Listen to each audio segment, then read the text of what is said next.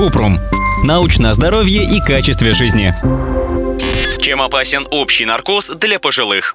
У пожилых пациентов с болезнями сердца и легких, повышенным кровяным давлением и атеросклерозом артерий увеличивается риск побочных эффектов и осложнений во время или после операции.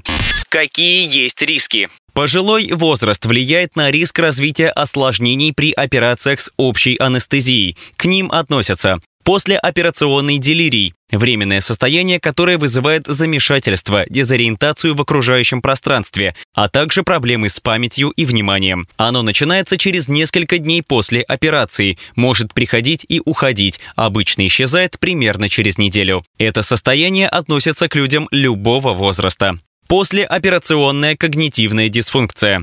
Она может привести к потере долговременной памяти, затруднить обучение, концентрацию и мышление. Риск ее развития повышают болезни сердца, легких, болезнь Паркинсона, все виды деменции, в том числе болезнь Альцгеймера и перенесенный в прошлом инсульт. Также у пожилых людей после операции, пневмонии, инсульта и сердечного приступа повышается риск спутанности сознания.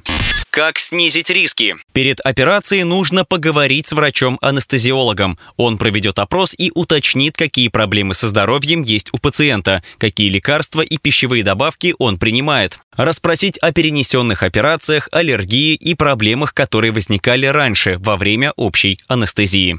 Чтобы уменьшить риск развития осложнений, нужно попросить врача провести перед операцией когнитивный тест. У пожилых людей часто уже есть проблемы с памятью, и анестезиолог может использовать результаты теста в качестве исходных данных для сравнения с результатами после операции. Когнитивный тест – единственный способ определить, действительно ли у пациента есть послеоперационная когнитивная дисфункция проконсультироваться с врачом. Прежде чем пить после операции лекарства, которые могут повлиять на нервную систему, например, препараты от тревожности, судорог, мышечных спазмов и бессонницы.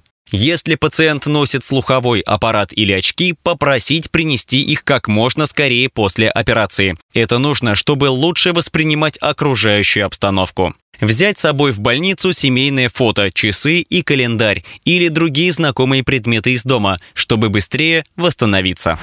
Ссылки на источники в описании подкаста. Подписывайтесь на подкаст Купрум, ставьте звездочки, оставляйте комментарии и заглядывайте на наш сайт kuprum.media. Еще больше проверенной медицины в нашем подкасте без шапки. Врачи и ученые, которым мы доверяем, отвечают на самые каверзные вопросы о здоровье. До встречи!